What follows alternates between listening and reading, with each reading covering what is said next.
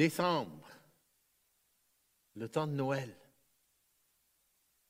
Le temps de Noël, un temps très favorable dans le monde où nous vivons pour euh, manifester, transmettre notre foi et notre amour en action.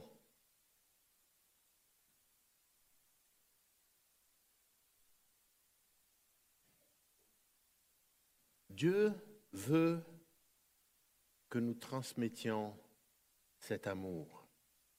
Nous allons parler ce matin de l'amour et la foi en action. Euh, on va voir comment Paul aimait les Thessaloniciens et comment les Thessaloniciens avaient reçu l'amour et eux-mêmes aimaient en retour.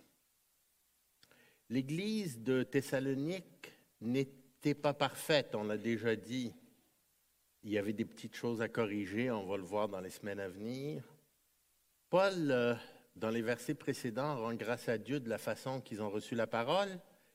Euh, et cette parole en action, la parole qui agit. Et on va voir la, foi et l'amour en action aujourd'hui. Ils sont persécutés. Les, Thessaloniciens sont persécutés. Paul est préoccupé par un peu de contexte, euh, l'impact sur leur foi et leur amour de cette persécution. Euh, il, y a des épreuves, ils ont des épreuves. En fait, euh, il y a des gens dans, autour de l'église de Thessalonique ou même dans l'église qui lancent des attaques contre lui. Il est obligé, dans ce texte que nous allons voir ce matin, de se défendre. surtout, il veut se défendre, pas, pas pour lui, mais il veut défendre l'enseignement qu'il leur a donné et la parole qu'ils ont reçue.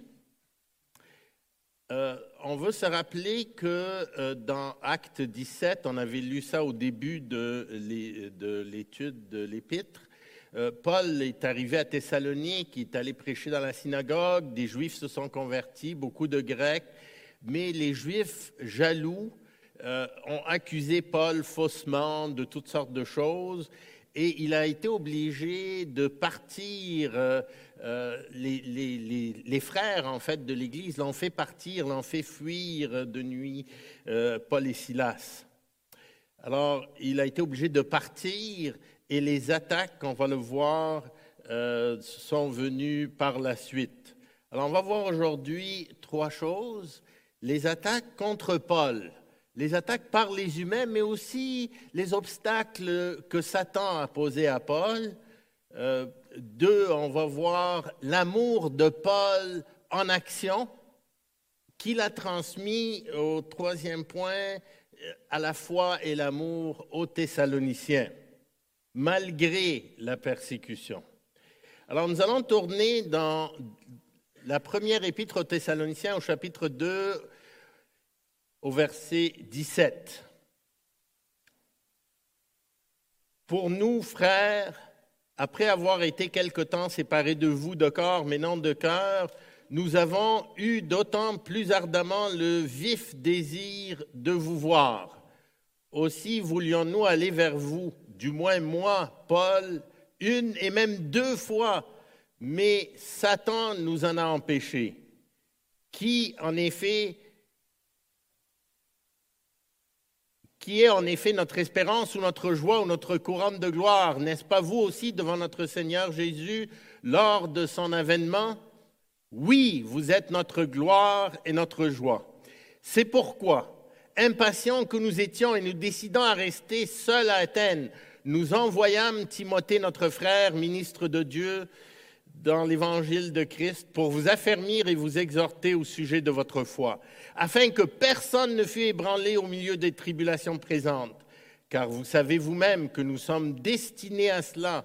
Et lorsque nous étions auprès de vous, nous vous annoncions d'avance que nous serions exposés à des tribulations, comme cela est arrivé et comme vous le savez. Ainsi, dans mon impatience, j'envoyais m'informer de votre foi, dans la crainte que le tentateur nous vous eût tenté et que nous n'eussions travaillé en vain. Mais Timothée, récemment arrivé ici de chez vous, nous a donné de bonnes nouvelles de votre foi et de votre charité. Et nous a dit que vous avez toujours de nous un bon souvenir, désirant nous voir comme nous désirons aussi vous voir.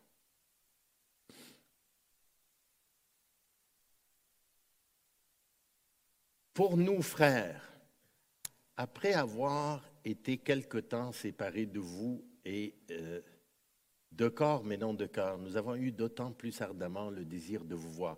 Ici, dans ce passage, Paul se défend. Il se défend des attaques qui sont contre lui. Euh, la première pensée qui m'est venue, c'est Paul se défend des attaques. Et ça arrive souvent dans les épîtres. On le voit se défendre. Les gens l'attaquent. Euh, moi, j'ai beaucoup de difficultés avec ça. Paul, le modèle, euh, pour moi, c'est critiquer Paul. Incroyable. Après le Seigneur Jésus, c'est le modèle, c'est notre modèle, c'est mon modèle. On n'arrive pas à sa cheville. Si on lit Acte vert, on voit comment son zèle, son amour, le prix qu'il a payé, il s'est dépensé, il s'est sacrifié, il ne pensait pas à lui-même. Il se préoccupait toujours de la vie spirituelle des églises. Il a fondé ses églises. Il a risqué sa vie à de multiples reprises. Il a été lapidé, laissé pour mort, fouetté. Il a tout enduré pour l'Évangile. On l'attaque. On le critique on le descend. Souvent, et la plupart, c'est des évidemment des fausses attaques.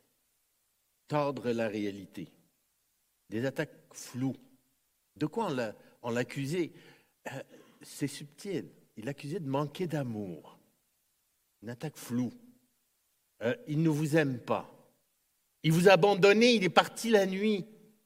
Alors que c'est les frères qui l'avaient fait partir, sans prévenir. Il ne revient pas vous voir.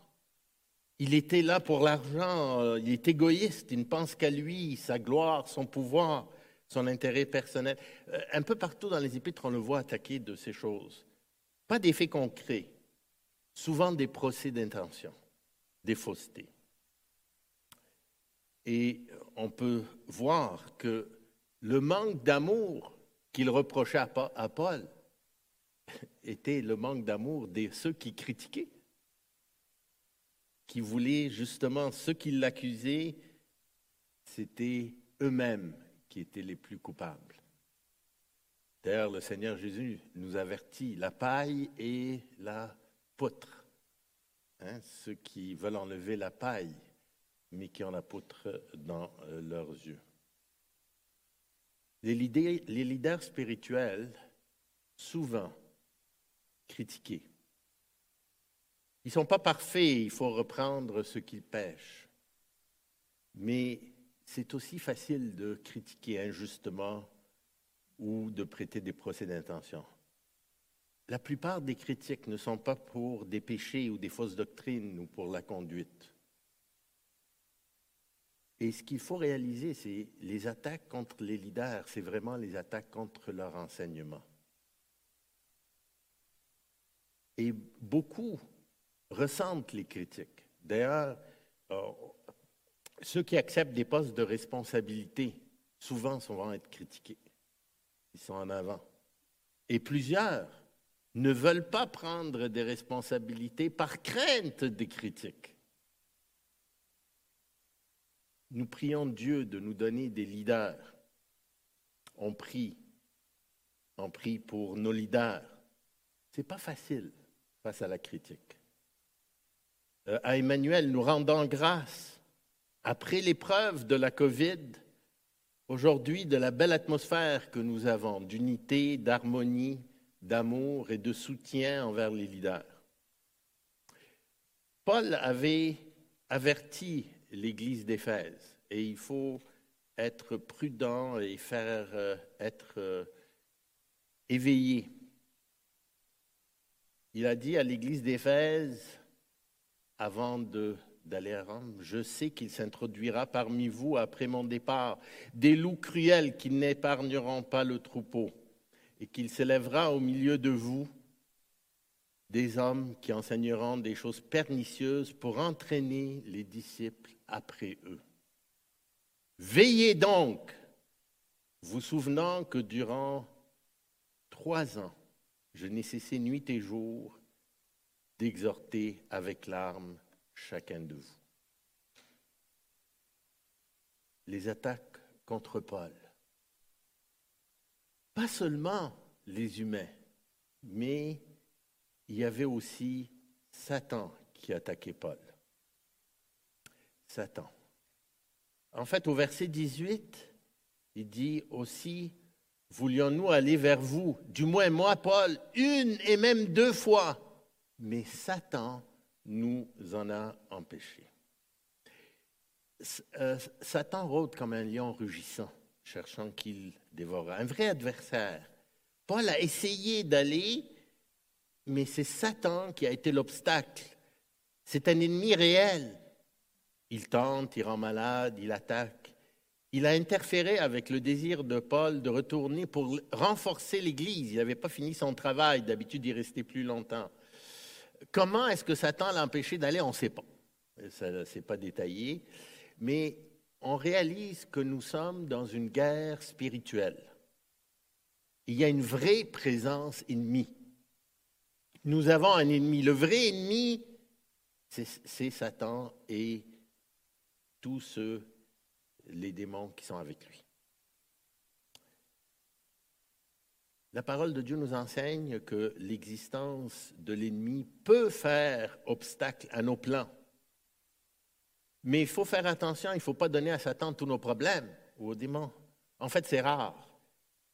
Paul ne lui attribue pas tous les obstacles et tous les problèmes qu'il a suivis. Et il faut réaliser quelque chose, c'est que Satan est toujours sous le contrôle de Dieu qui a l'autorité finale, surtout et en particulier à tout ce qui nous touche. On voit ça dans l'épître de Job, dans le livre de Job. Satan n'est pas omniprésent ni tout-puissant. En fait, il va échouer.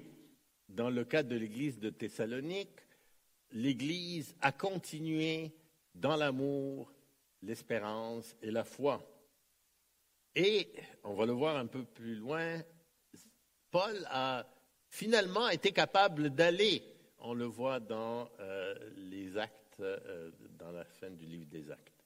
Alors, il a été capable d'aller à Thessalonique finalement. Pourquoi on devrait planifier si Satan... Euh, bon, ben, c'est... Dieu veut qu'on planifie. Paul planifiait tout le temps. Et ce n'est pas toujours que ses plans étaient arrêtés. Dieu veut que nous planifions, mais il veut être au centre de nos plans. Il veut qu'on planifie sous son contrôle et selon sa volonté. En fait, depuis euh, deux semaines, euh, euh, les deux derniers vendredis dans notre cellule, nous avons regardé les plans dans les proverbes, les versets, les passages dans les proverbes et et on voit que Dieu veut que nous planifions selon sa volonté. Dans Jacques, au chapitre 4, par exemple, il nous dit, à vous maintenant qui dites aujourd'hui ou demain, nous irons dans cette ville, nous y passerons une année, nous trafiquerons, nous gagnerons. Vous qui ne savez pas ce qui arrivera demain, car qu'est-ce que votre vie? Vous êtes une vapeur pour un peu de temps qui ensuite disparaît. Il ne dit pas de ne pas planifier ici. Il dit, vous, au contraire, qui ne, vous qui ne savez pas ce qui arrivera demain, vous devriez dire au contraire, si Dieu le veut. On planifie, mais en disant, si Dieu le veut, nous vivrons, nous ferons ceci ou cela. Mais maintenant, vous glorifiez dans vos pensées orgueilleuses ces choses mauvaises. C'est que si nos plans se réalisent, à qui nous devons rendre gloire, pas parce que nous sommes bons, on rend gloire à Dieu. C'est Dieu qui a permis que nos plans se réalise. D'ailleurs, Dieu lui-même change parfois nos plans. Euh, Dans Acte 16, il a chan- En fait, c'est comme ça que Paul a atterri en Macédoine, à Thessalonique.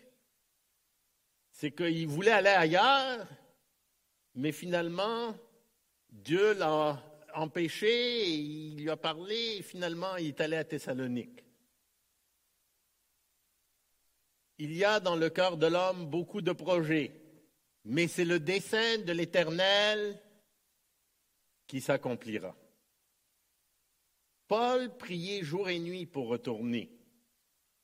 Euh, Dieu a finalement répondu, mais dans son temps. Dans Acte 20, on le voit retourner en Macédoine et à Thessalonique. Satan a réussi à frustrer les plans de Paul seulement parce que c'était parti du plan de Dieu à plus long terme pour sa gloire.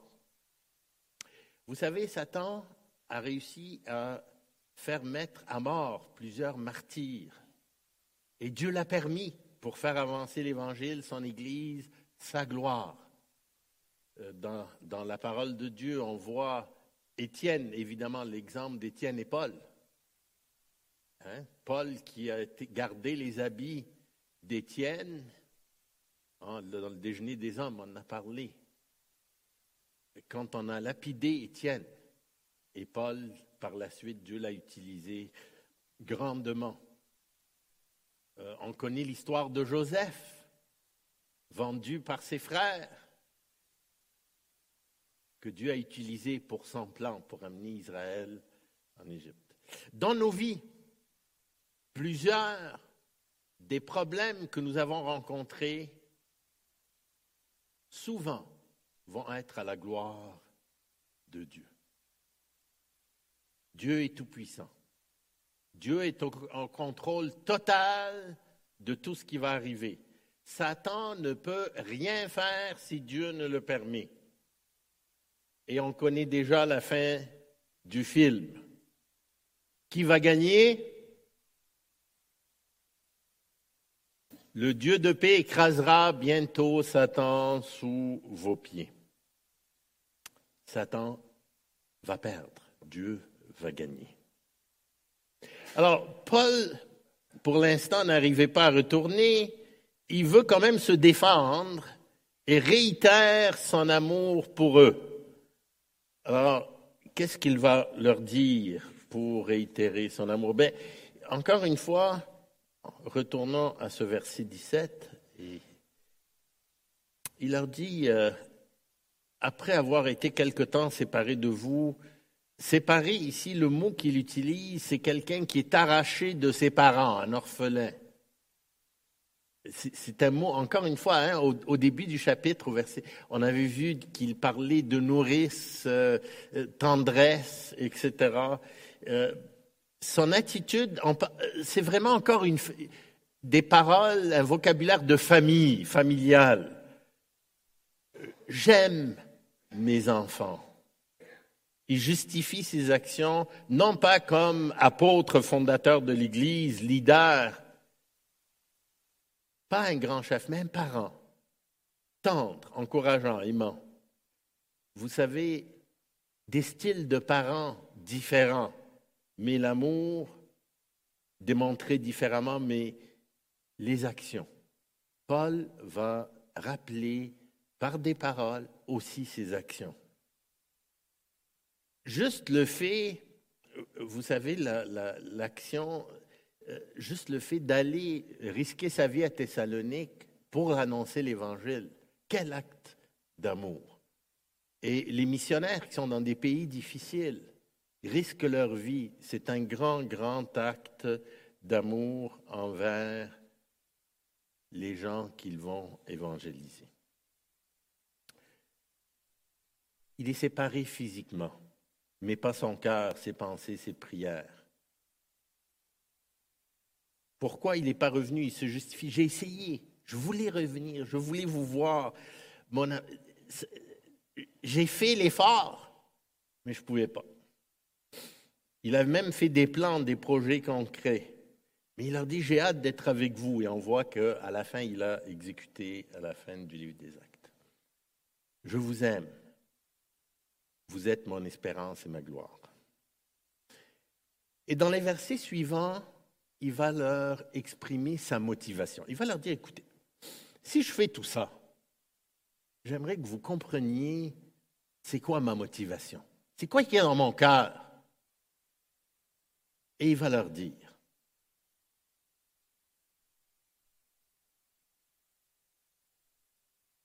il va leur dire qui, en effet, au verset 19, est notre espérance ou notre joie ou notre couronne. Ça, c'est la motivation de Paul. Il pose une question. En fait, il pose trois questions. Qui est notre espérance, notre joie, notre couronne de gloire? Qui est l'objet de son espérance? Qui est la source de sa joie? Qui est sa couronne de gloire? Qui est sa motivation? Remarquez, il ne dit pas qu'est-ce qui est sa motivation, il dit qui est sa motivation. Qui Et il donne la réponse. Alors c'est une question rhétorique, il donne la réponse. Qui est l'objet de son espérance? C'est eux. Leur croissance spirituelle, leur marche avec Dieu, la récompense future, la bénédiction éternelle en les présentant devant Dieu. Ça, c'est sa motivation. Qui est la source de sa joie? La joie, la joie de les voir marcher avec Dieu. L'apôtre Jean disait, je n'ai pas de plus grande joie que d'apprendre que mes enfants marchent dans la vérité. L'Église, la source de joie des dirigeants, c'est de voir les membres qui marchent dans la vérité.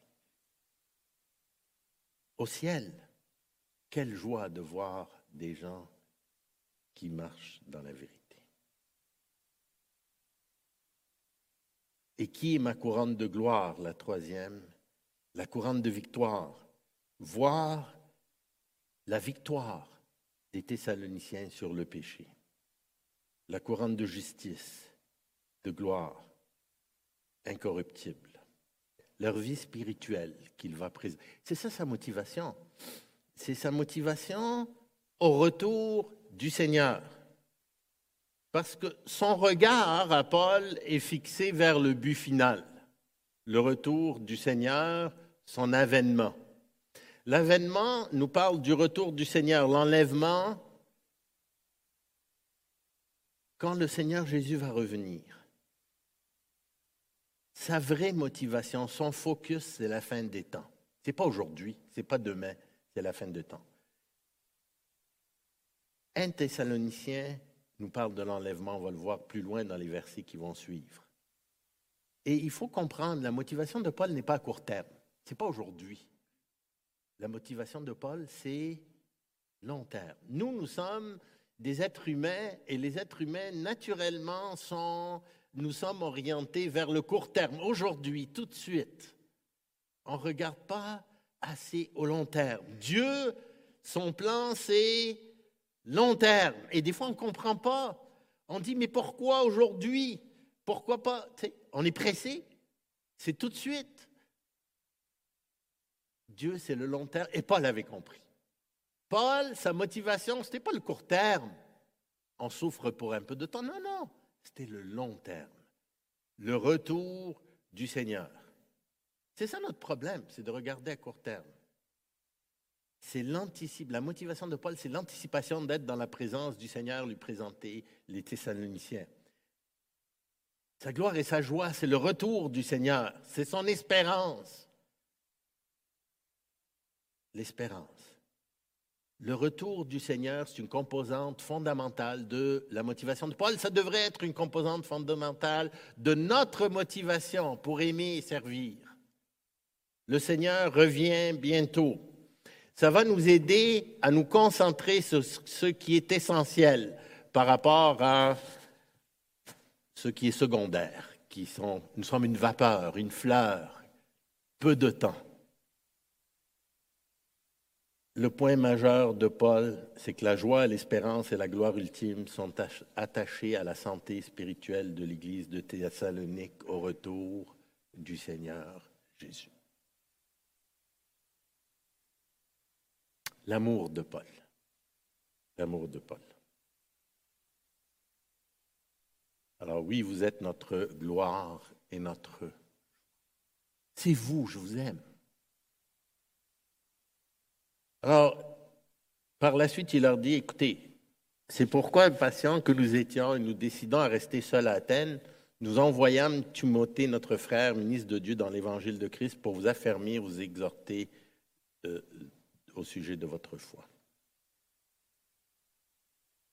Ici, ça semble pas grand-chose qu'il a envoyé Timothée. Mais Timothée, c'était son bras droit, son support. Il en avait vraiment énormément besoin. Pour lui, d'envoyer Timothée et de rester seul à Athènes était un immense sacrifice. Et il démontre son amour envers les Thessaloniciens. Il ne peut pas aller. Qu'est-ce qu'il fait? Il envoie ce qu'il a de plus précieux auprès de lui. Il envoie Timothée. Et il reste seul, abandonné, laissé en arrière. C'est ça un peu ce qu'il est en train de dire.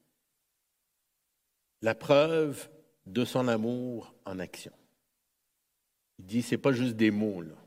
Je me sacrifie. Je me sacrifie. Paul, c'est un modèle, un modèle. Les leaders aiment les membres, les gens, les chrétiens, et ils se préoccupent pour leur vie spirituelle leur prière. Il l'exprime par les actions, pas seulement par des mots, différemment par les mots, mais surtout les actions. L'amour et la foi de Paul ont été transmis aux Thessaloniciens dans leur amour et leur foi. Et on voit ça à partir du verset 3.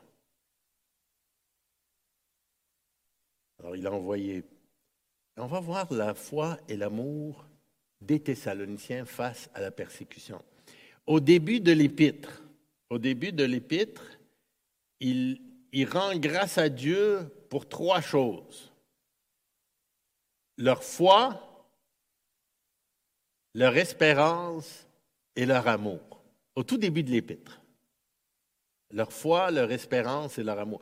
Vous savez, quand Paul écrivait aux églises, il rend des grâces parfois pour la foi et l'amour, ou parfois pour euh, euh, une ou deux choses, ou rarement les trois. Dans le cas de Thessalonique, c'est pour ça qu'on peut dire un peu c'est une église modèle, parce qu'il rend grâce pour la foi. Il ne disait pas à tout le monde la foi, l'espérance et l'amour au début de l'épître. Dans le cas de l'église de Thessalonique, il rend grâce pour la foi, l'espérance et l'amour. Et Ici, il va parler de la foi et de l'amour.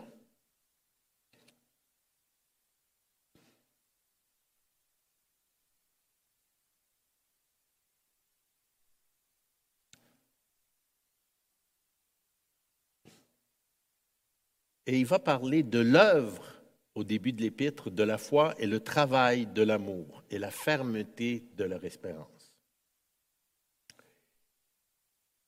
Tous ceux qui veulent vivre pieusement seront persécutés. On va, d'abord lire les versets 3. Afin que personne ne fût ébranlé au milieu des tribulations, car vous savez vous-même que nous sommes destinés à cela. Et lorsque nous étions auprès de vous, nous vous annoncions d'avance que nous serions exposés à des tribulations, comme cela est arrivé, et comme vous le savez.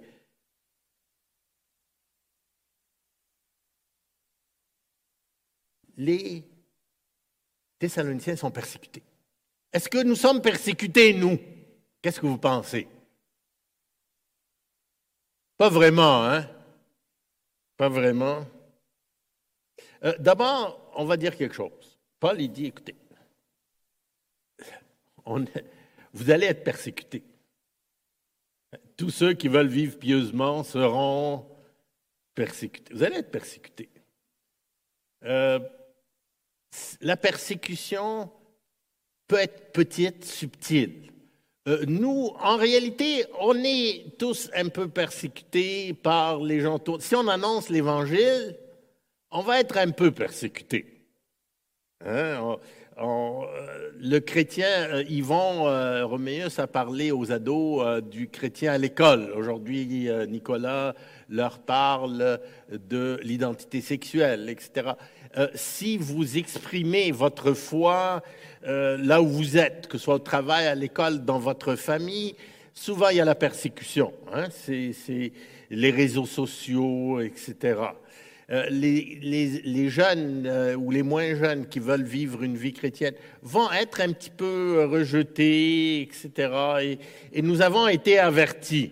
Hein, nous avons été avertis. Euh, mais au-delà d'un peu de rejet, au fond, on est rejeté un peu. Les gens, euh, moi, ma famille, à un moment donné, quand on a annoncé, on a accepté l'Évangile, on a été baptisés, euh, il y a eu euh, une séparation avec notre famille, avec les amis, mes amis d'école, etc. Pourtant, nous, on voulait leur annoncer l'Évangile, on était tout feu, tout flamme, mais bon. Les voisins, aujourd'hui, même, nous gardent à distance parce qu'on a, quand on leur parle de l'Évangile. Mais vous savez, la vraie persécution que les Thessaloniciens vivaient et qui s'en vient et pour laquelle nous devons être préparés. Euh, il y a juste à regarder dans certains des pays aujourd'hui. Là, là, c'est là où quelqu'un, nous pouvons dire, oh, pas vraiment, hein. pas encore. Ça s'en vient. En Afrique, 6 000 personnes tuées cette année euh, qui ont été comptabilisées. On ne sait pas vraiment. Et euh, la manière qu'ils ont été tués, c'était très simple. Convertis-toi à une autre religion ou meurs. On te tue. Qu'est-ce que tu dis? Alors, si quelqu'un venait nous dire ça aujourd'hui, on serait vraiment plus persécuté. Hein, on est d'accord? Convertis-toi ou meurs. Au Mozambique, au Nigeria, interdiction d'annoncer l'Évangile, torture, fait mal ça. Prison, pas dans les meilleures prisons. Mort. Destruction des maisons, détruit leurs maisons, brûle les églises. Vous avez juste à aller, vous allez lire euh, beaucoup d'articles là-dessus. Pas de travail. On ne peut pas acheter, vendre, déjà. L'école. En fait, nous nous attendons à ce que la, livre, la Bible, je l'ai déjà mentionné, soit déclarée un livre haineux. Et déjà, dans certains pays, des juges commencent à dire ce n'est pas acceptable de dire qu'est-ce qu'il y a dans la Bible. Alors, et on devra défendre qu'est-ce qu'il y a dans la Bible et affirmer que la Bible est vraie. Et nous allons être beaucoup plus persécutés. Mais, et, la savez-vous, c'est prophétisé. Hein? D'ailleurs, euh, savez-vous quoi? La persécution précède la venue du Seigneur. Alors, si on prie que ton règne vienne, on ne veut pas la retarder, la persécution. On, dit, ah, elle s'en vient. Ah, c'est bien. En fait, dans les pays du monde, je vais vous dire, si on regarde les missions, dans les pays du monde où il y a le plus de persécution, la foi augmente, comme dans les actes. Mais assurons-nous que nous sommes persécutés pour les bonnes raisons, pas pour des opinions politiques ou médicales mais parce que nous annonçons l'Évangile et nous exposons la parole de Dieu. Nous proclamons l'Évangile clairement et nous la vivons. Le péché est péché. Tous méritent l'enfer. Le seul moyen de salut, c'est la foi dans notre Seigneur Jésus-Christ, qui est mort et ressuscité. Alors on le dit, dans les pamphlets qu'ils disent, le Seigneur est venu sur la terre, le Fils de Dieu, pour nous sauver. Je suis prêt à mourir pour ça. Puis voilà ce que la Bible dit. Puis je veux défendre ce que la Bible dit. Sans compromis. Voilà pourquoi nous acceptons d'être persécutés.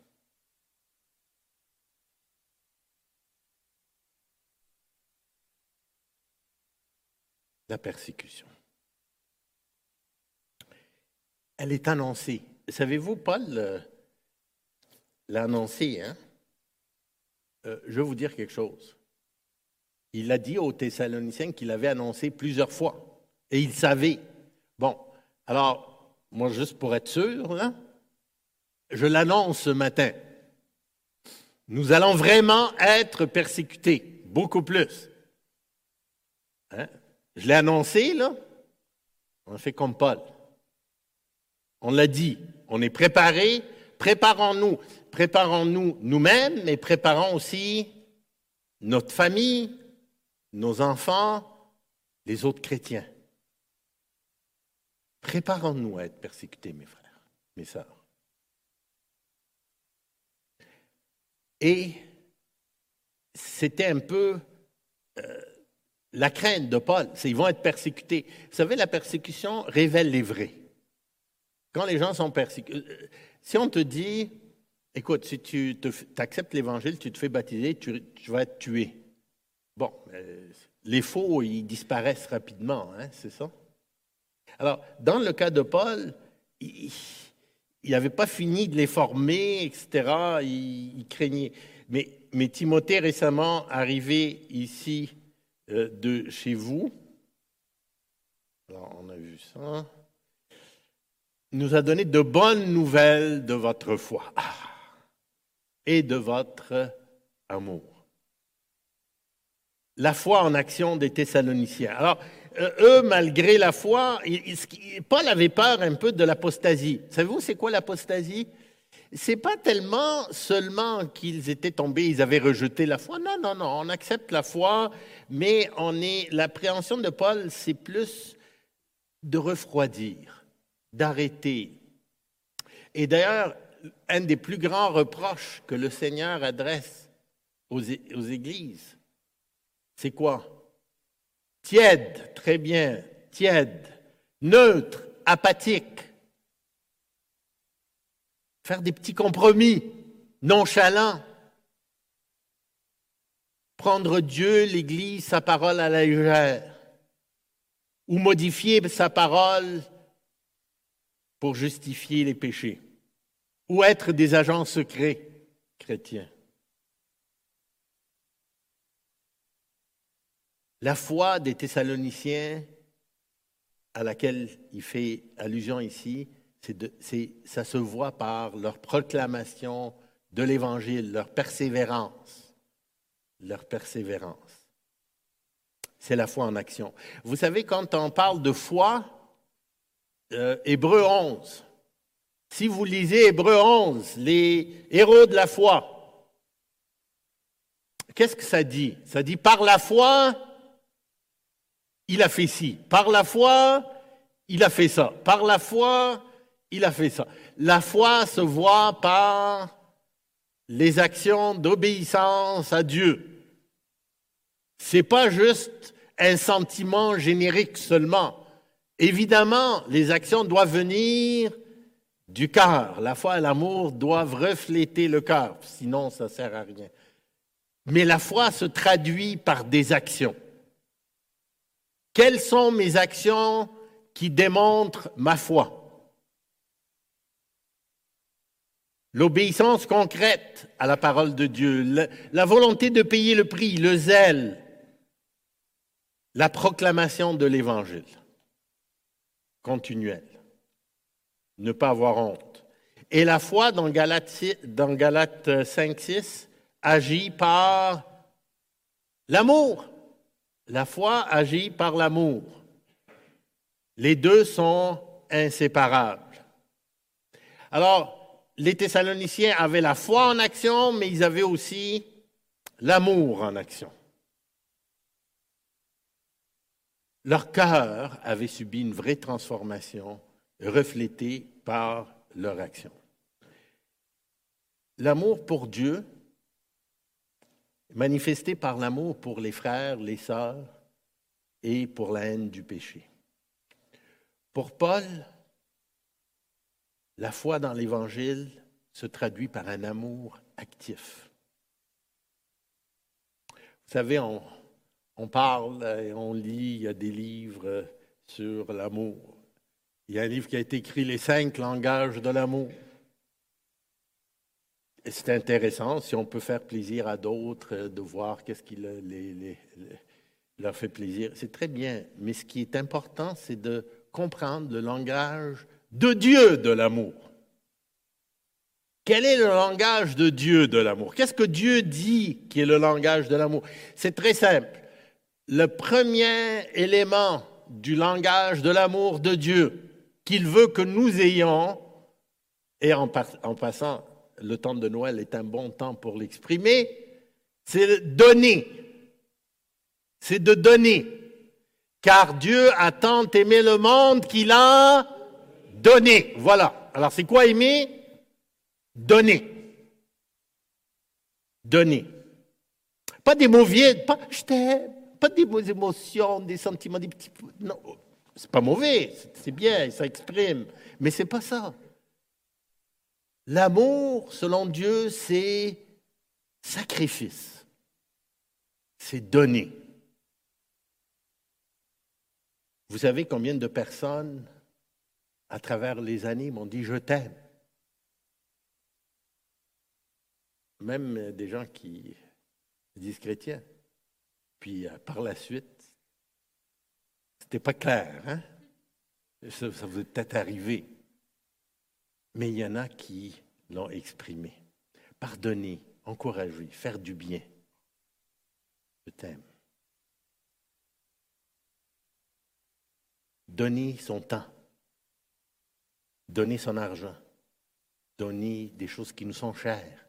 Donner, Seigneur Jésus a donné sa vie pour nous. Sacrifice ultime. Leur intérêt avant le mien. Plutôt que moi, je suis blessé, pauvre de moi. Non, non, l'amour, c'est pas ça. C'est pas moi. L'amour, c'est eux.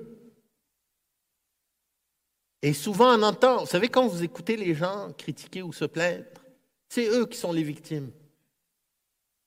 L'amour, c'est les autres. D'ailleurs, quand on pense aux autres, on s'oublie soi-même. Hein? On a moins tendance à regarder, nous, nos problèmes, quand on regarde les autres et qu'on les aime et qu'on veut leur faire du bien. L'amour de Paul a été transmis aux Thessaloniciens, donné. Le bon samaritain, quand le Seigneur Jésus a, illustré l'amour, ah, il a illustré quelque chose de concret. Hein, tu aimeras ton prochain. Quelqu'un, tu l'aides, tu le soignes, tu lui fais du bien. Pas des platitudes. C'est des actions. L'amour en action. Et ici, je veux aller dans 2 Corinthiens 8. Parce que 2 Corinthiens 8 est une illustration de l'amour des Thessaloniciens. Souvent, on ne pense pas que 2 Corinthiens 8 parle de l'église de Thessalonique, mais il parle des églises de la Macédoine. En Macédoine, il y avait deux, euh, deux églises que nous voyons dans le Nouveau Testament. C'était l'église de Philippe et l'église de Thessalonique. Alors, si on tourne dans 2 Thessaloniciens au chapitre 8, c'est un passage qui me touche, que je mentionne euh, fréquemment. Je l'aime beaucoup, ce passage-là. Oui? Euh, Corinthiens, excusez, 2 Corinthiens, chapitre 8. Thessaloniciens, je ne pense pas qu'il y a 8 chapitres, mais c'est 2 Corinthiens 8. D'accord. 2 Corinthiens 8. Verset 1. Nous vous, écoutez bien ces paroles. Il y a beaucoup de leçons dans ce court passage nous vous faisons connaître, frères, la grâce de Dieu qui s'est manifestée dans les églises de la Macédoine, Thessalonique. Alors, au milieu de beaucoup de tribulations, d'épreuves, de persécutions, je, je, complète, qui les ont éprouvées. Regardez le contraste entre les épreuves, tribulations et leur joie débordante et leur pauvreté, la joie débordante, vous voyez l'abondance de joie, et la pauvreté profonde. Ici, la traduction du mot, euh, c'est abysmal. Si, si j'ose utiliser ce mot, leur pauvreté terrible. C'est des gens très pauvres. Leur joie débordante, leur pauvreté ont produit avec, encore une fois, abondance de riche libéralité de leur part. Ils ont, je l'atteste, donné volontairement selon leurs moyens et même au-delà de leurs moyens. Nous demandons avec de grandes instances la grâce de prendre part à l'assistance destinée aux saints. Alors, ils se sont sacrifiés. Ils avaient une pauvreté profonde et ils ont envoyé de l'argent. Et non seulement ils ont contribué comme nous l'espérions, et ça c'est la clé, ils se sont d'abord donnés eux-mêmes, au Seigneur, puis à nous par la volonté de Dieu. Ils se sont donnés eux-mêmes. Ils se sont donnés eux-mêmes. Ça, c'est l'amour en action. Voilà l'amour des Thessaloniciens. Hein, c'est spécial. Hein? Dans l'épreuve, la persécution, ils n'ont pas pensé à eux-mêmes. Ils ont pensé à d'autres chrétiens à qui ils ont envoyé de l'argent. Et à la fin du euh, verset 6, mais Timothée, récemment arrivé de chez nous, nous a donné de bonnes nouvelles de votre foi et de votre charité et nous a dit que vous avez toujours de nous un bon souvenir désirant. C'est que leur amour se manifestait pour les chrétiens, mais il se manifestait aussi pour celui qui leur avait annoncé la parole, pour Paul. Et Paul était réconforté, il voulait le voir, il l'aimait nous a dit que vous avez toujours de nous un bon souvenir, désirant nous voir comme nous désirons vous voir. Ils ne lui en veulent pas d'être parti vite, il est content. Ils ont des bonnes dispositions, ils l'aiment, ils ne se sont pas retournés contre lui. Nos bonnes dispositions envers les membres, nos dirigeants, priez pour eux. Nick, euh, la semaine dernière, a nommé plusieurs dirigeants qui nous ont enseigné la parole. Nous sommes reconnaissants. Certains sont, sont là, d'autres sont partis. Prions pour eux. Encouragement, joie. Je termine avec euh, une, une illustration. Il y a peut-être deux, trois mois, on avait un enterrement ici à l'église. Et un, monsieur est venu me voir et me dire, moi je n'ai pas toujours une bonne mémoire, comme certains le savent. Ah, bonjour, monsieur Famille, comment ça va? Tout ça. Je me rappelais de lui, évidemment, mais euh, il me dit, comment va votre mal de dos? Alors, mon mal de dos va bien. Le, le, dos va bien. Hein, j'ai d'autres euh, bobos. Mais il m'a dit, je prie pour vous. Tout le temps. Pour votre mal de dos. Je dis, ah oui. Alors, c'était un monsieur qui était à l'église, à qui j'avais enseigné, etc., et qui était parti il y a peut-être 15-20 ans. Je l'ai revu au... Il priait encore pour moi. Et en lui parlant, il m'a il m'a exprimé qu'il était rendu, il était très impliqué dans son Église, il, aimait le Seigneur, il, avait déménagé sur la rive sud, et je l'avais pas, je l'avais perdu de vue évidemment. Alors, quand il m'a dit, je prie constamment pour votre dos, mon dos va beaucoup mieux, ça, va bien. J'ai d'autres bobos. J'ai pas osé lui dire, est-ce que je peux te donner ma liste, parce qu'avec le temps, hein, Savez-vous qu'est-ce qui m'a fait la plus grande joie?